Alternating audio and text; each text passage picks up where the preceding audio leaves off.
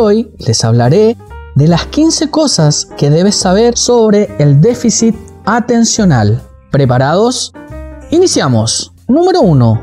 Este es un trastorno de origen neurológico que implica un retraso en la maduración de algunas áreas del cerebro. Número 2.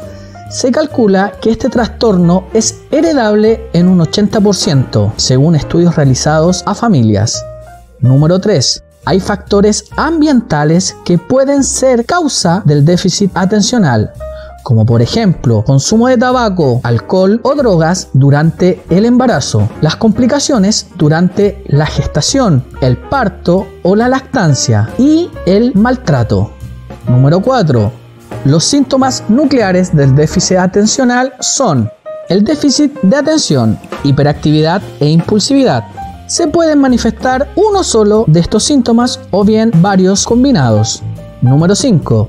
Este trastorno afecta a niños y a niñas, sin embargo es más frecuente en el género masculino. Número 6. Una persona con déficit atencional podría tener más posibilidades de tener un trastorno psiquiátrico o un trastorno del aprendizaje. Número 7 los síntomas de impulsividad podrían perdurar en el tiempo, a diferencia de lo que ocurre con la hiperactividad que éste tiende a suavizarse con el paso de los años. Número 8.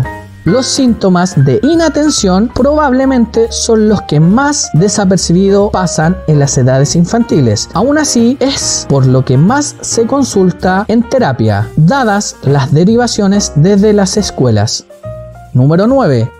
Muchas veces se desacredita el trastorno ante el desconocimiento de este.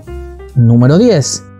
Realizar un diagnóstico precoz ayuda a prevenir futuras complicaciones en el comportamiento y se observa una mejoría de hasta un 80% de los casos. Número 11. Es ideal solicitar una evaluación tanto psicológica como neurológica para realizar el diagnóstico de manera efectiva. Número 12. Los tratamientos adecuados son psicoterapia, apoyo psicoeducativo desde los profesionales en el área, psicopedagoga o educadora diferencial, tratamiento médico o farmacológico cuando se requiera. Número 13 es de suma importancia que ambos padres se eduquen y comprendan de manera asertiva a su hijo o hija, implementando adecuadas técnicas de su manejo y sobre todo de contención. Número 14. Se recomienda programar sus tareas en periodos cortos, crear hábitos y sobre todo reforzar su autoestima.